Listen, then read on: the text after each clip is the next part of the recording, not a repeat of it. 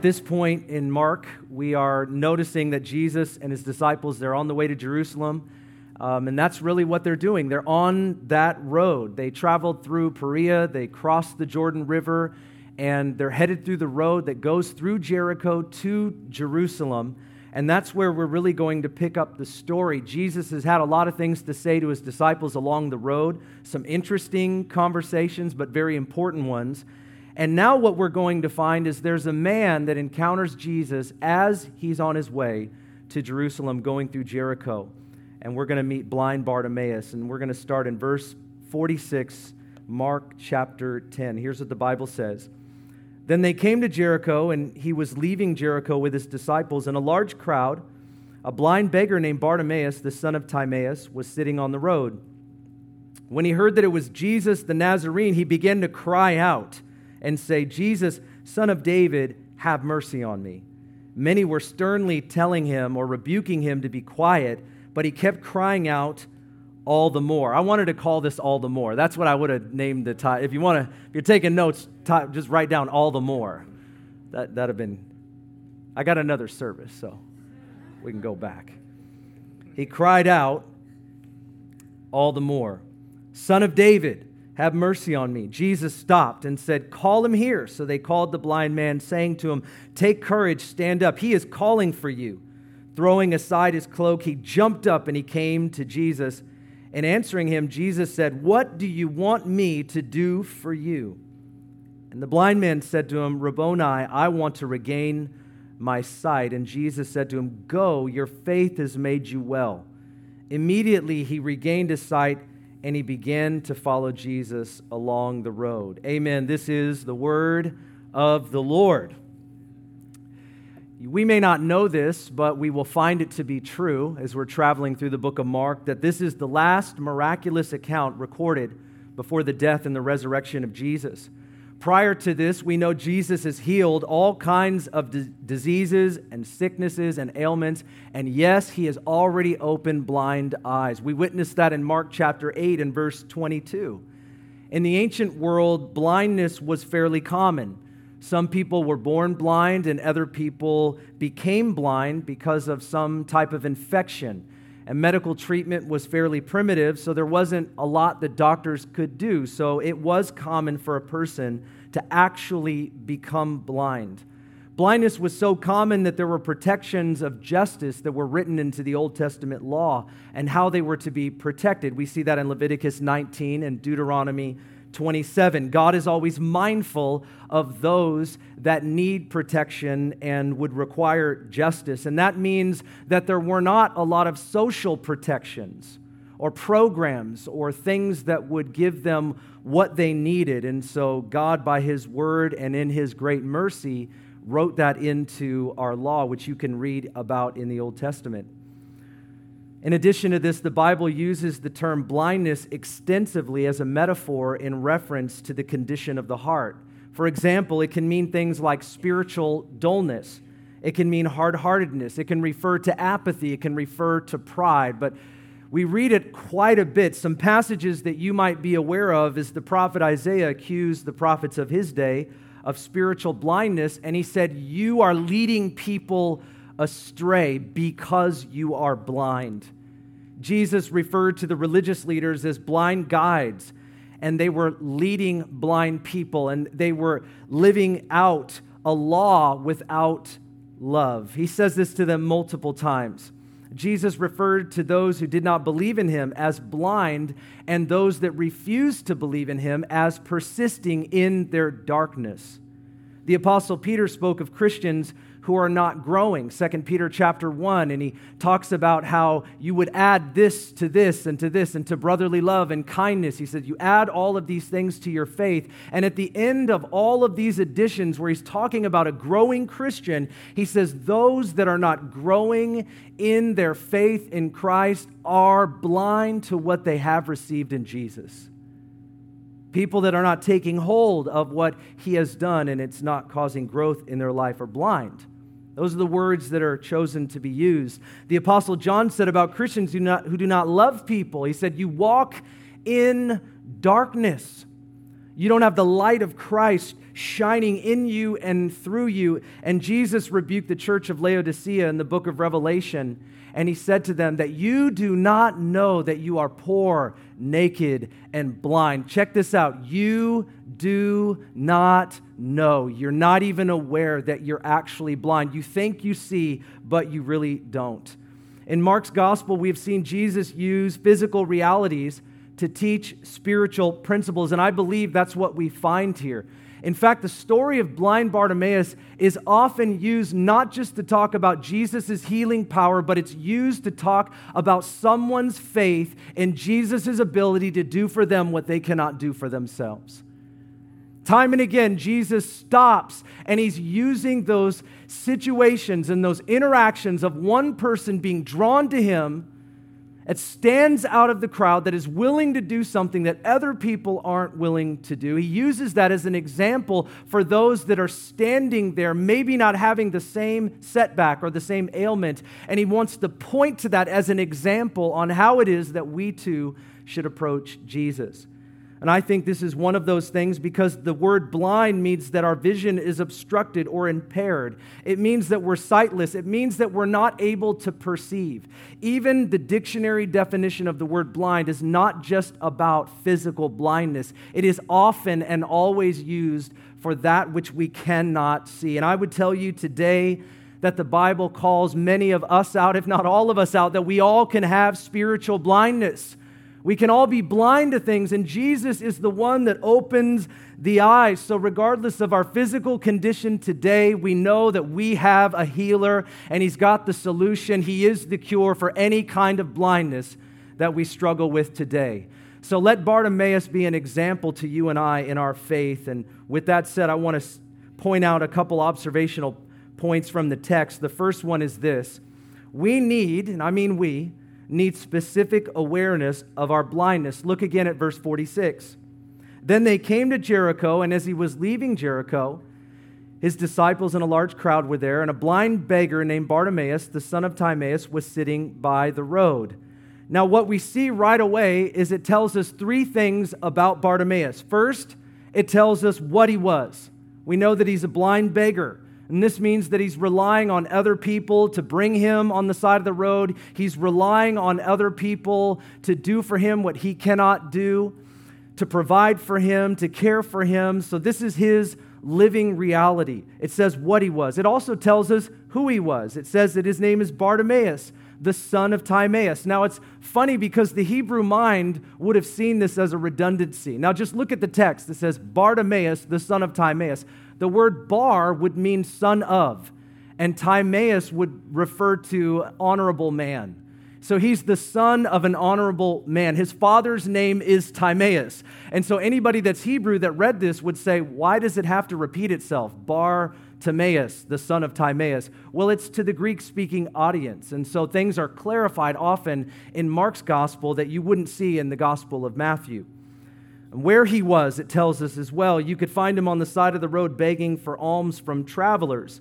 And we know that people were traveling through, there's an old Jericho and there's a new Jericho. The old Jericho we read about in the book of Joshua, and it was pretty much leveled at this point. The new Jericho is where everyone lives, and it's between one and three miles away from each other. So they travel through old Jericho into New Jericho, and then they are 15 miles away from Jerusalem.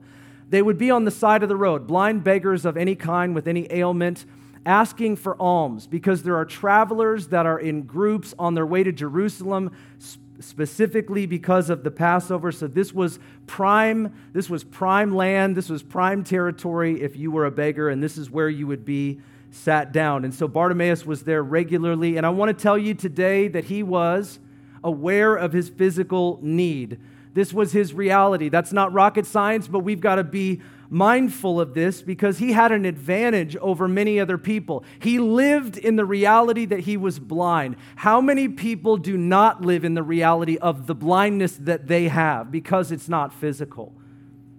It's not something that he could turn his head away from. It's not something that he could hide. It was no secret. But how many times can we, in whatever blindness that we might have, that we live with, that we act like, or even live like, it's not really there? But Bartimaeus has an advantage in that it's physical and he could not keep it as a secret. And so it was right in front of his face every day of his life. And verse 51 says this Jesus asked him a question What do you want me to do for you? And you know what? He didn't have to pray about it. He didn't have to think about it. He didn't have to phone any of his friends. He didn't have to ask anybody that was with him. He said, I want to see. He wanted one thing I want to see.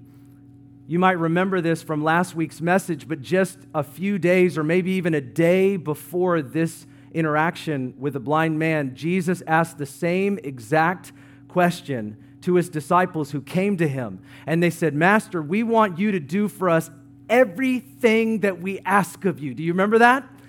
James and John. And Jesus says to them what he says to blind Bartimaeus What do you want me to do for you? And here's what they say We want to sit on your right and we want to sit on your left. We want the seats of honor and we want the seats of power. Notice what James and John wanted and what Bartimaeus wanted. It's considerably different. One is asking for the physical need of their life to be addressed. The other one is asking for honor and to be elevated over other people. One is asking for their physical issue to be healed. The other one is asking for their spiritual blindness to be accommodated. Talk about blindness. You think Mark didn't put this in there for a specific reason? Of all the people that Jesus healed, of all the situations that might have happened on the road, we're talking about 20 miles from where they were and initially having that conversation to Jerusalem. You think there wasn't another person healed on the road, but he brought this situation up because he wanted his disciples and he wants us as his disciples to see that we might have some spiritual blindness, asking him for the wrong thing at the wrong time when there are people out there that have real needs and he wants wants us to ask with him as he ministers to people that they, those who are in real need, would receive from King Jesus. James and John had a front row seat to what a real need actually, actually was. Have you ever, or you have, but can you remember a time when you gathered for prayer and maybe it was during a service, a Bible study, or some kind of friend group that you have, and it's, it's during that time where we maybe put away our Bibles and it's prayer time, we need to pray, and we say, hey, what are the prayer needs? And so somebody turns around and asks you, you know, what can I pray for you about? And your answer is, well, you know, I don't know. Or if you're Pentecostal, just pray as the Lord leads, you know, amen. Just, just however He leads you. And then you, I say back to you, well, He's leading me to ask you. Amen. He's, I feel led to ask you, friend, because I don't know you like that, and I'm not that prophetic most of the time. But I can ask a question. We just say, Well, I, I don't know. What do you know? Amen. What is, what is it that we need him to heal? What is it that we need him to touch? Why is it that we so quickly go to the I don't know? Perhaps it's that we don't want to share too openly and vulnerably with people that we just met. That's possible. Okay, I'll, I'll give you that. But there are other times where maybe we're not that aware of the needs that we really have. Maybe we're not that in touch with what Jesus is after in our hearts and our lives. We've put it on the shelf for too long, and it's possible that we become insensitive to the things that Jesus wants to transform. Certainly, we want the life that God calls us to. We want to be a part of His plan. We want to enter in and say yes to Jesus no matter what. But sometimes the thing that is in the way of us doing that is the very thing we're not asking Him to change, the eyes that we're not asking Him to open. Bart asked for the healing of his eyes, the disciples asked for something totally different. If Jesus asked you the question, What do you want me to do for you? what would you say? What would you say? What do you want me to do for you? What is the next thing out of our mouth? What is the request that we have? And I want to say to you today that we cannot afford to stay in our spiritual blindness. We cannot afford to stay in our spiritual blindness. Not for us, not for our families, not for our friends, not for our world. We need to have our eyes open and we need to be a part of what Jesus is doing. Amen. When I was 16 years old, I did what a lot of 16 year olds do. My daughter just did. Um, I got my driver's license. It's a scary thought. We're all a little worried when that happens, you know. But anyhow, we all made it, I think, for the most part. But I got my driver's license and um, I got forced to take an eye exam because I had no reason to do it before that. I, I didn't get my eyes checked. We, we just didn't. So, anyways, I got my eyes checked and I knew, I didn't tell them this at the time, but I barely passed that test. Now, at 16, I wasn't interested in telling anybody that fact, okay? I'm just, can I be honest with you today? This is a confessional. And so I let it ride, you know, like literally, no pun intended. I let it ride. And so for the next several years, I struggled with my eyesight, and it just got worse and worse. I don't know if I was hoping it would get better and better, but it didn't. It got worse and worse. And I knew I needed to go to the optometrist. I knew I needed to go see that person, but I just didn't do it. Man, I struggled. And it wasn't until I was about 22 years old. Stop. Don't.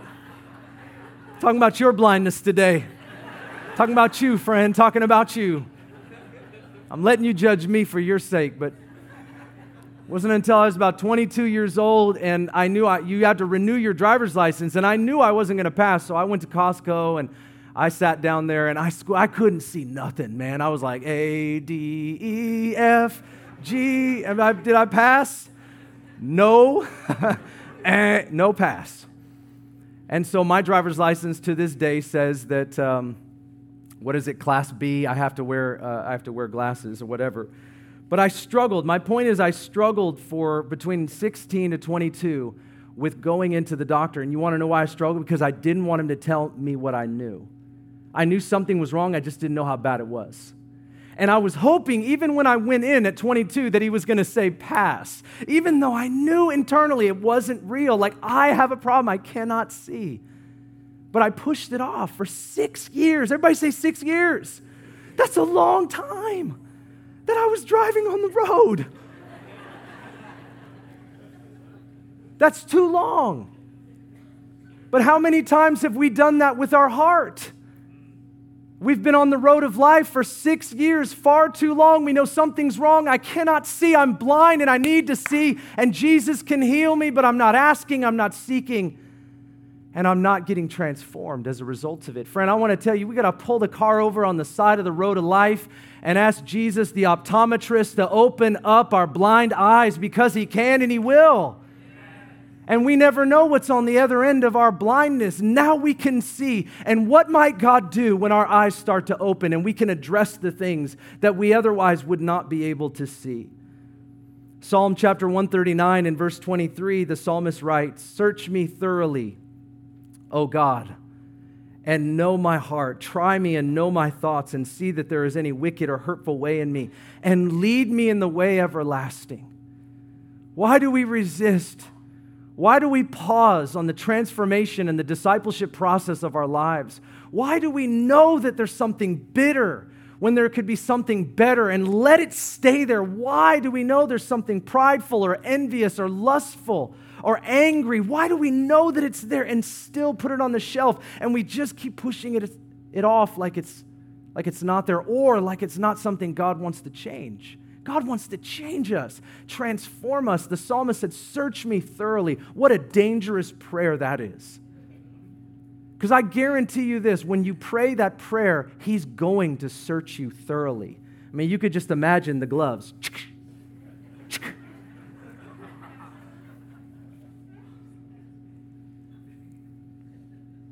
The second part of this that I think is profound is we need faith and persistence for our healing. Look at verse 47. When he heard that it was Jesus the Nazarene, he began to cry out and say, Jesus, son of David, have mercy on me. Many were sternly telling him to be quiet. They were rebuking him. Mo- modern day, this would be equivalent to saying, shut up. But we have kids here today.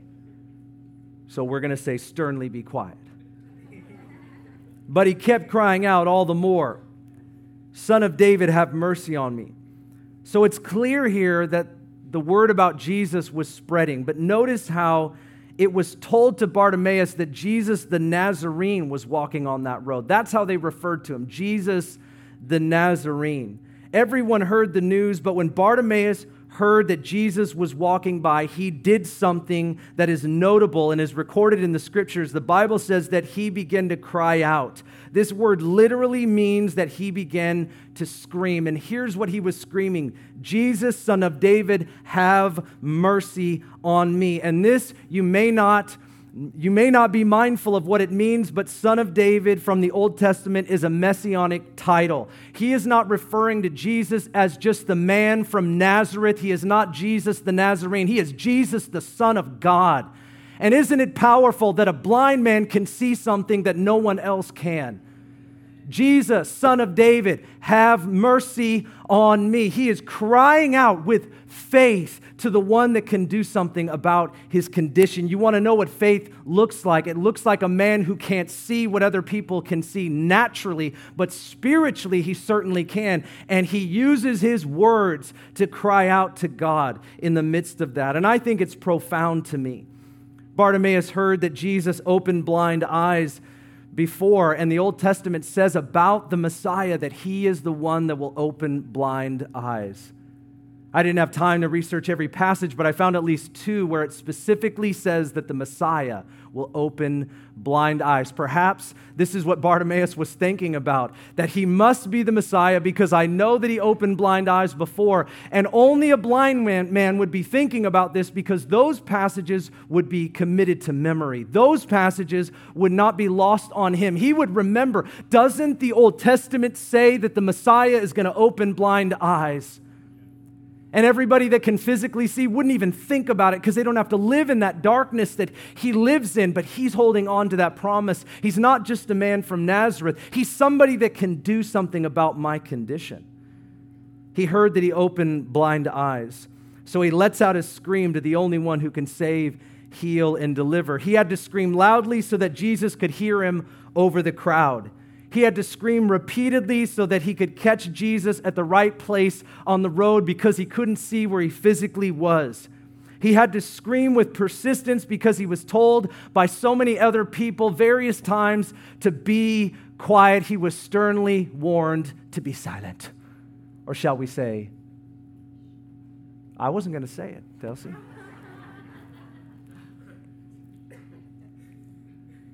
You see faith, you see persistence. He had to fight against the inner shame that voice that told him, I'm just a beggar, I'm just a nobody, I'm just a blind man, I'm just somebody that others take care of, I'm a nobody, Jesus won't stop for me. He had to fight against that voice inside of him. He had to fight against the outer shame where people validated his inner voice. You're just a beggar, be quiet, nobody cares about you. And isn't it interesting that nobody cared that a blind man would cry out to other people for his sustenance of life, but they all of a sudden had a problem when he cried out for Jesus that he would touch his life. Isn't it amazing?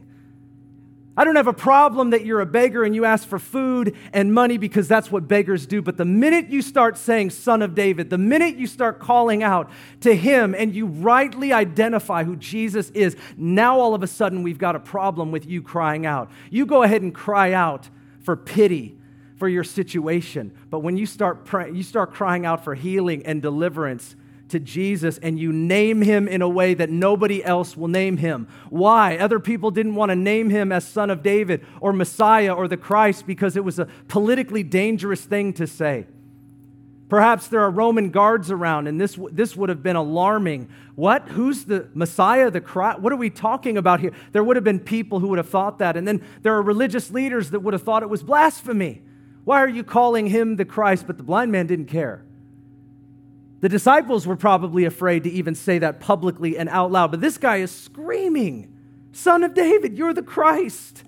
Jesus didn't stop him. Jesus didn't tell anybody else to tell him to be quiet. But here's what we know his limitations did not determine his expectations. He cried out to Jesus in the face of opposition. And isn't it true that sometimes we allow our limitations, whatever they might be, to stop our expectations and putting our faith in a true, holy, all powerful, all knowing God. See, this is the kind of faith that is profound and it is faith that is rare. And it's worthy of our example today. It's why we're reading about it, it's why it's written into the scriptures. Pastor Ben, are you telling me that I need to learn how to scream to God? I'm not talking about you screaming, I'm saying what the scream reveals.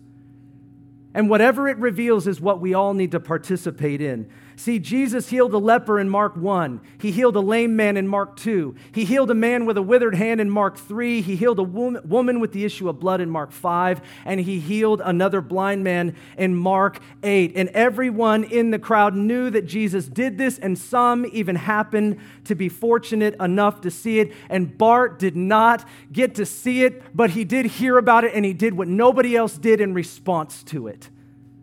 He's the one that cried out. He's the one that said, Son of David. He's the one that said, Heal me, when everybody else just stood around and even tried to get him to be quiet. No, friend, we're on a silent journey to Jerusalem. Be silent. But this man would do no such thing, and it shows the persistence of this person. Well, this isn't the only time that we read about a scream. You might remember another story about Jericho in Joshua in chapter 6. And it's a strange story, I just got to admit to you.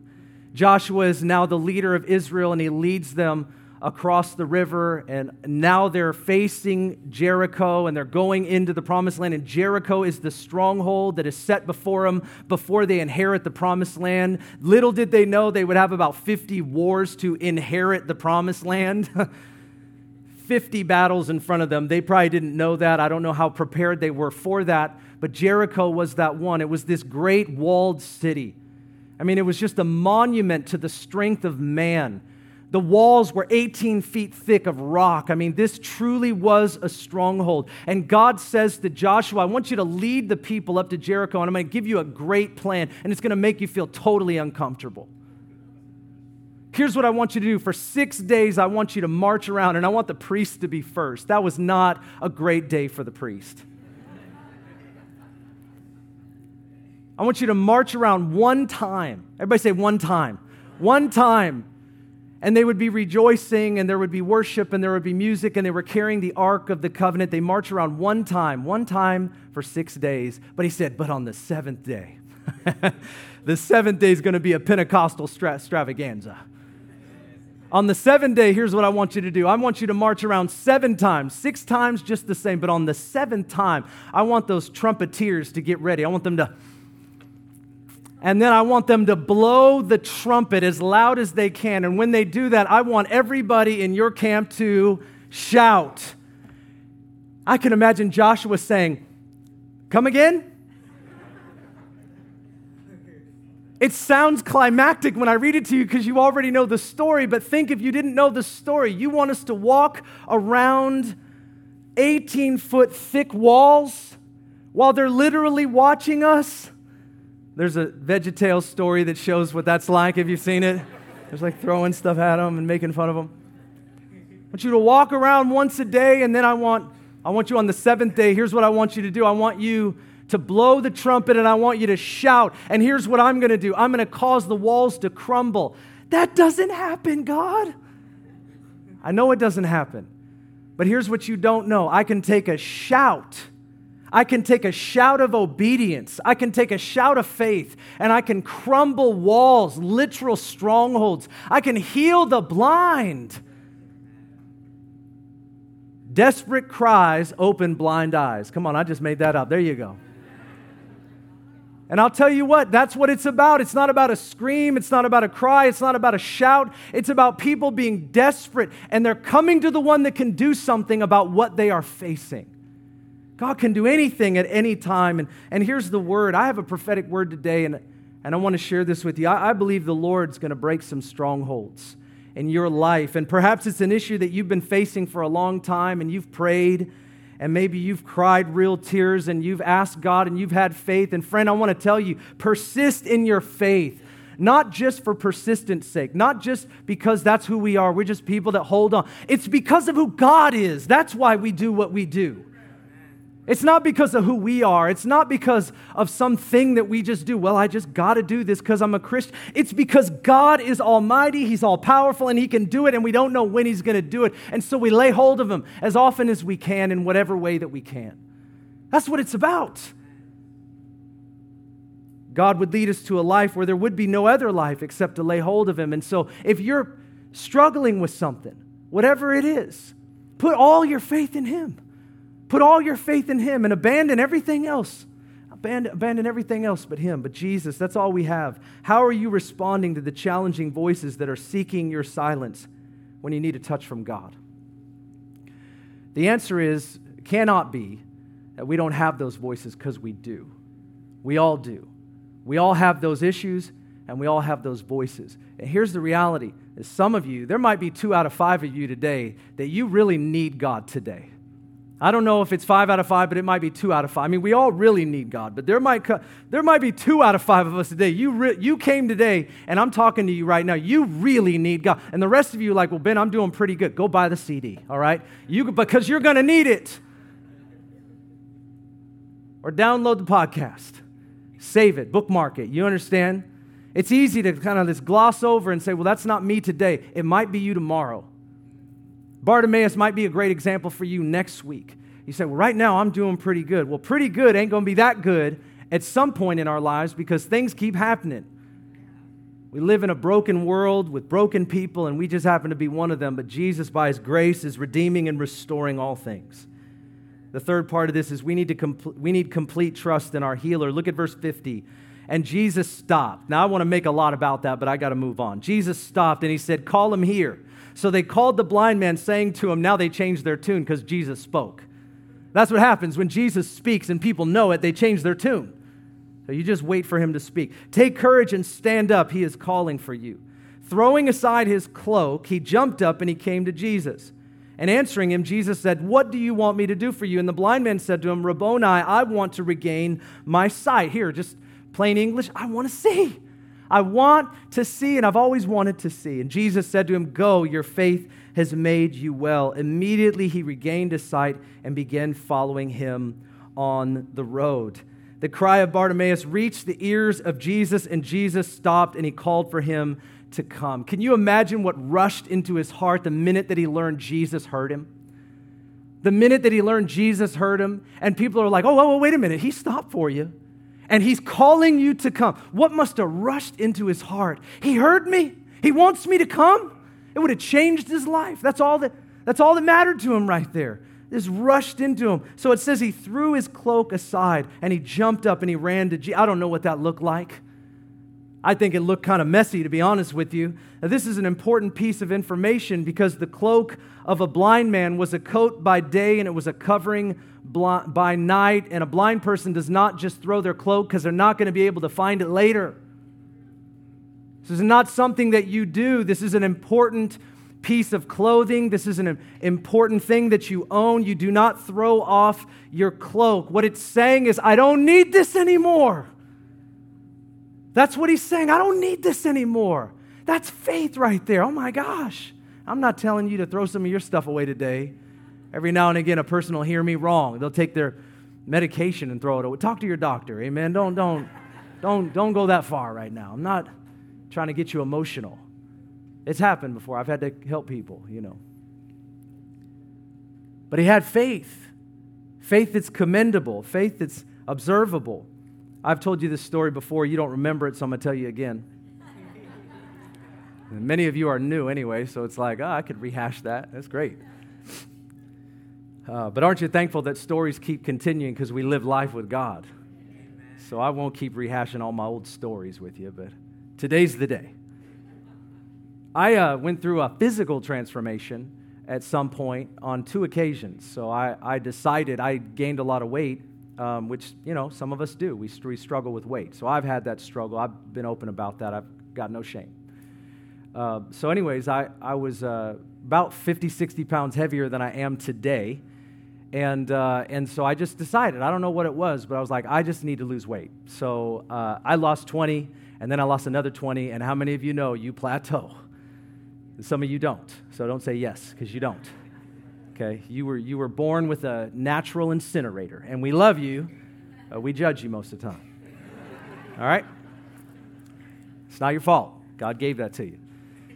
So I, I, I did that. I plateaued, and then I lost 40 pounds the, first go, and then I lost another 20, uh, which was hard, really hard. That was really hard. But the first time when I lost the 40 pounds, my wedding ring, it just, I remember going into a pool and I lost it. Like it didn't fit anymore. Anybody ever had that, right? So it can go up or down. And, and thankfully, your wedding ring, it was a, I had a gold ring at that time. I, I, I don't, this is just a $20 ring now, but uh, I don't mind telling you. It's fine. I'll tell you where I got it if you want.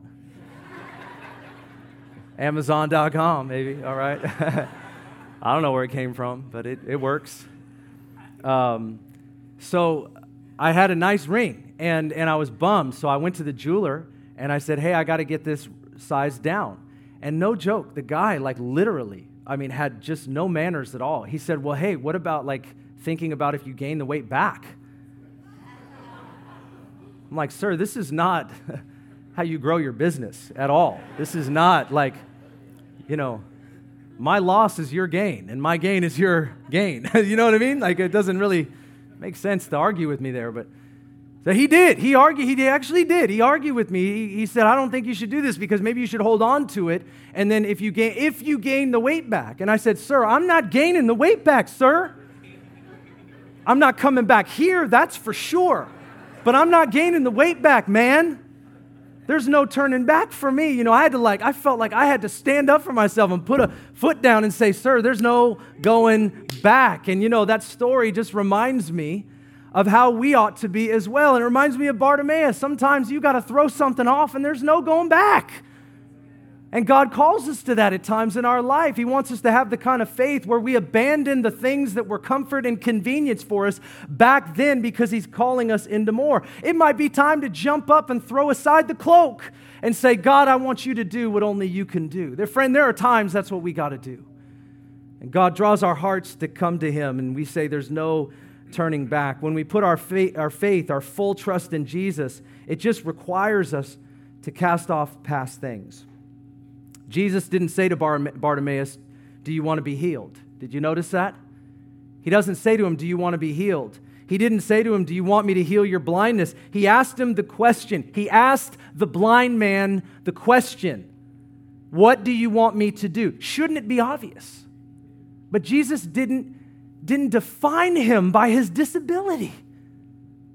I think that's a powerful point. Jesus didn't define him by his disability, he let him speak for himself. What do you want me to do for you? And he says, I want to see. I want you to tell me what you want.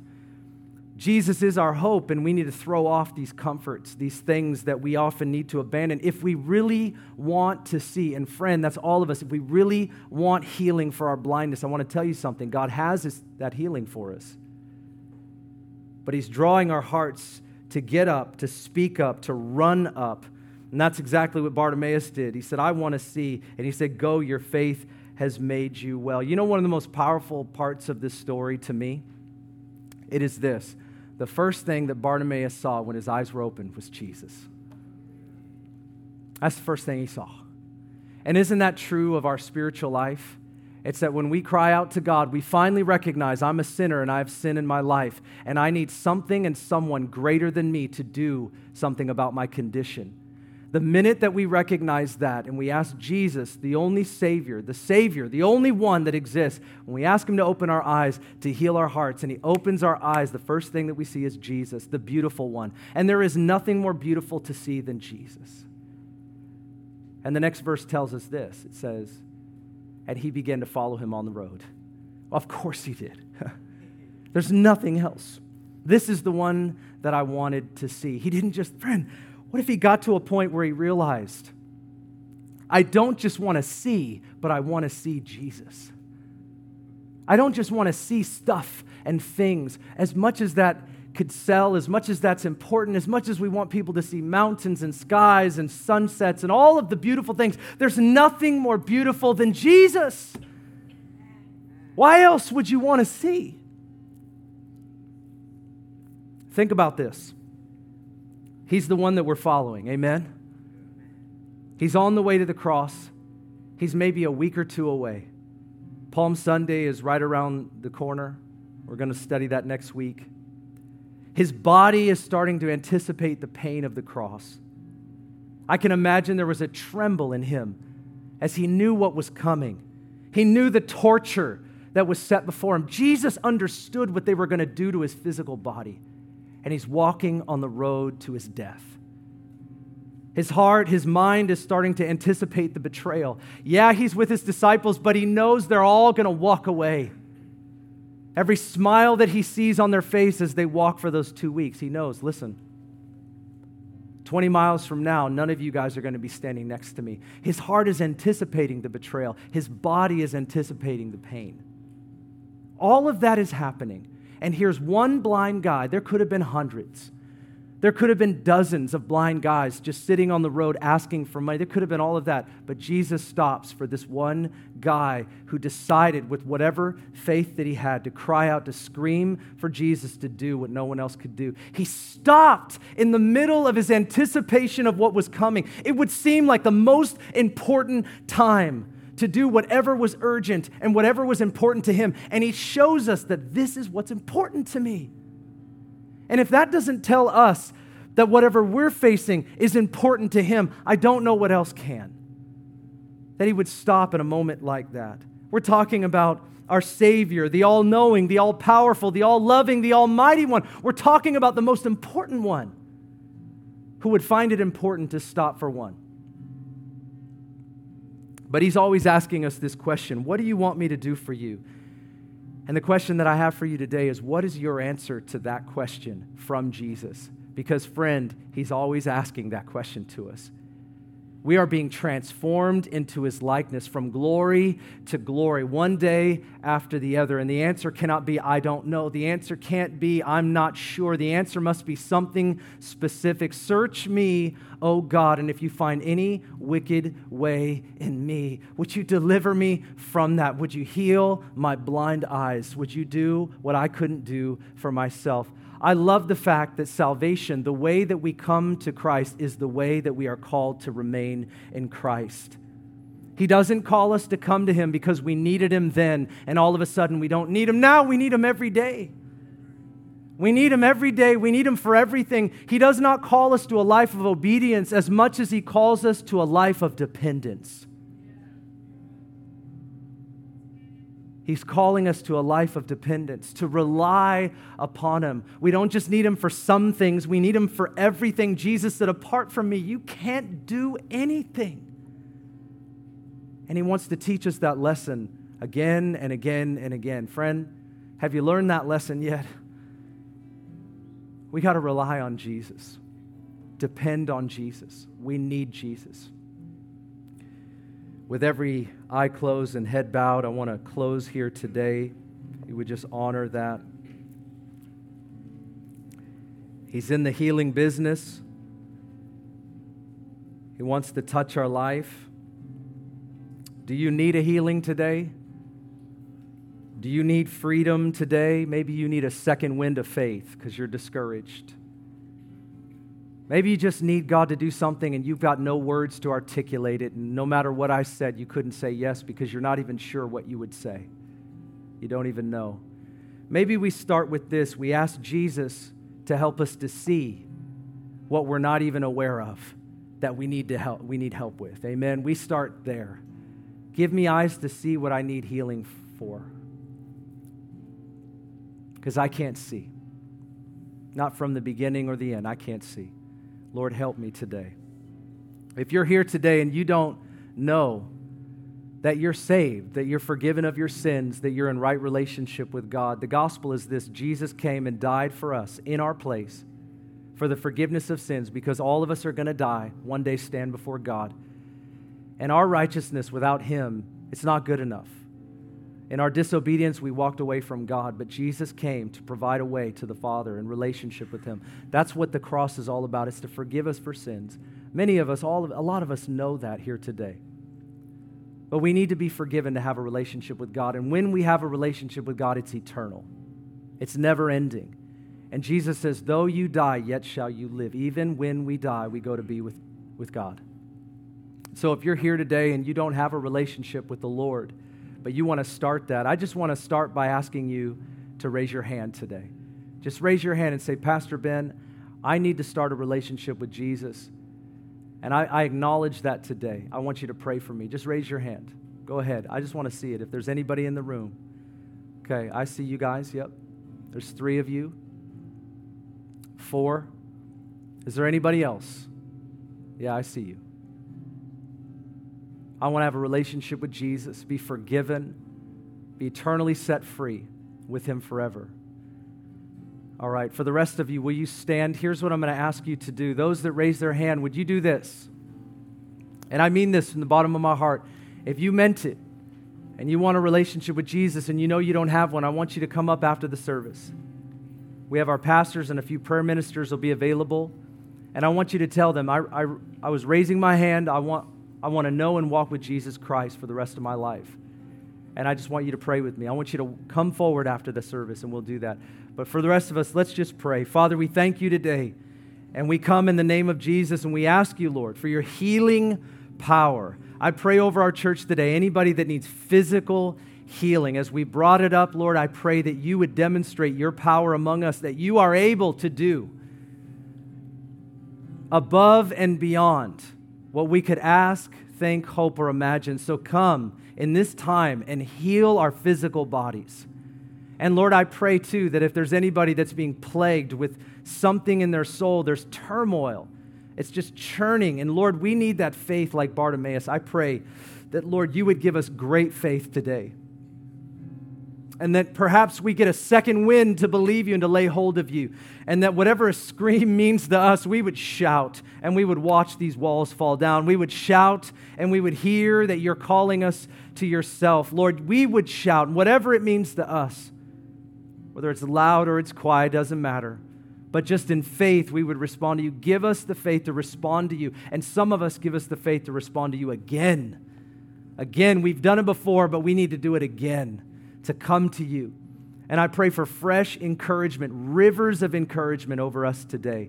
Bring to life dead things. That's what the Lord is saying today. He's going to bring to life something that has died. There's some dead things, and He's going to bring them to life. We prophesy life. We thank you, Lord.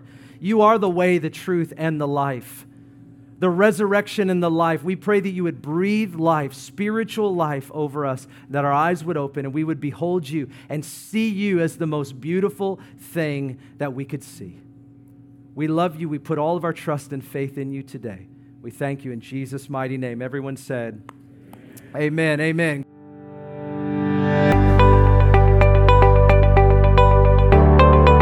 Thanks for listening.